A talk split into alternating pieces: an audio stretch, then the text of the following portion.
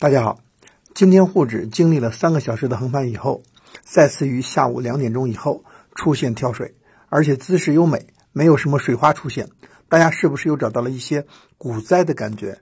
虽然三千一百九十五的前期低点还没有被跌破，但是现阶段下选股的话，应该还是要偏向一下防守性的板块，以防备前期支撑位的突破之后所出现的一些快速回落。当然。能考虑适当的减仓，也是一个非常稳妥的方法。但是尽量的要选在支撑位被跌破以后。那么目前市场上大家普遍认可的防守性板块，包括白酒、医药、家居、食品、零售等等。当然，消费价值股也同样是防守型的概念。那么为什么说此类板块或者概念具有较强的防守性呢？首先，此类行业的产品需求相对稳定，受经济周期的影响。较小，其业绩波动不会随着经济周期大起大落。例如医药行业就是其中的典型代表。在经济不景气的背景下，生病的人也得治病。只是在此轮行情中，医药板块分化较为明显，比较难以把握。其次，此类板块中个股呢，多数为业绩白马股。有着较好的业绩和高成长性，其基本面也对股价有着较强的支撑。最典型的案例就是贵州茅台，在近几日沪指弱势调整的背景下逆势上涨，股价今天呢也成功的突破了四百元，成为货真价实的 A 股股王。最后，此类板块在 A 股市场中处于一个相对估值较低的洼地，整体的平均市盈率处于二十到三十之间，是价值投资不错的选择方向。从近期指数和防守型股票的表现来看，当整个市场上涨时，防守型股票的表现要略微弱于大盘；而在市场下跌时，其跌幅也要小于整个市场，甚至还有上涨的表现。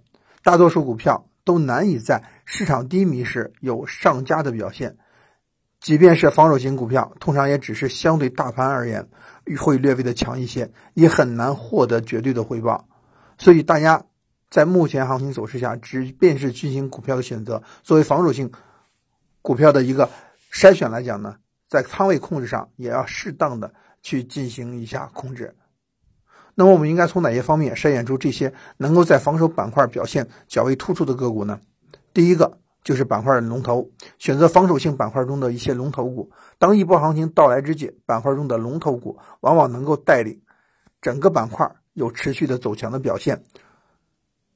而获利呢，也要相对的要较高一些。第二个，防守型板块更加注重基本面的选择。虽然防守型板块中个股基本面都比较好，但往往有着一些业绩更为突出的公司，在整个行业中占有较大的市场比例，其盈利模式更加成熟。这类公司的整体的一个前景呢，是值得看好。从中长期而言，它整体的盈利机会呢，也更加明显。第三，防守板块当中也有对投资者更为舍得的公司。那么这里所说的舍得，就是公司历年来有着分红派息的这样一个记录，更加注重投资者的一个权益。也就在四月八日，证监会主席刘士余还是狠批了上市公司不分红的这些铁公鸡，表明证监会要支持分红上市的公司，对不分红的铁公鸡呢要严肃的处理。虽然说此类消息并不会直接对未分红的上市公司形成利空，但对有分红的这些上市公司呢，还是能形成一定的利好。但从整体的思路来看，在防守型板块中选择对投资者更为舍得的这部分公司呢，也算是更加贴合监管层的一个意图。而从中长期的投资来讲，那么整体的就是一个分红方面的收益性呢，也能起到一定的类似于定期存款的这样一个作用。当然呢，分红的多少呢，还是有一个比较大的一个差别。但是这里所讲的大概是一个选择的方向。总体而言，在调整阶段。没有发出明显结束的这样一个信号的时候，大家应该注意风险方面的控制。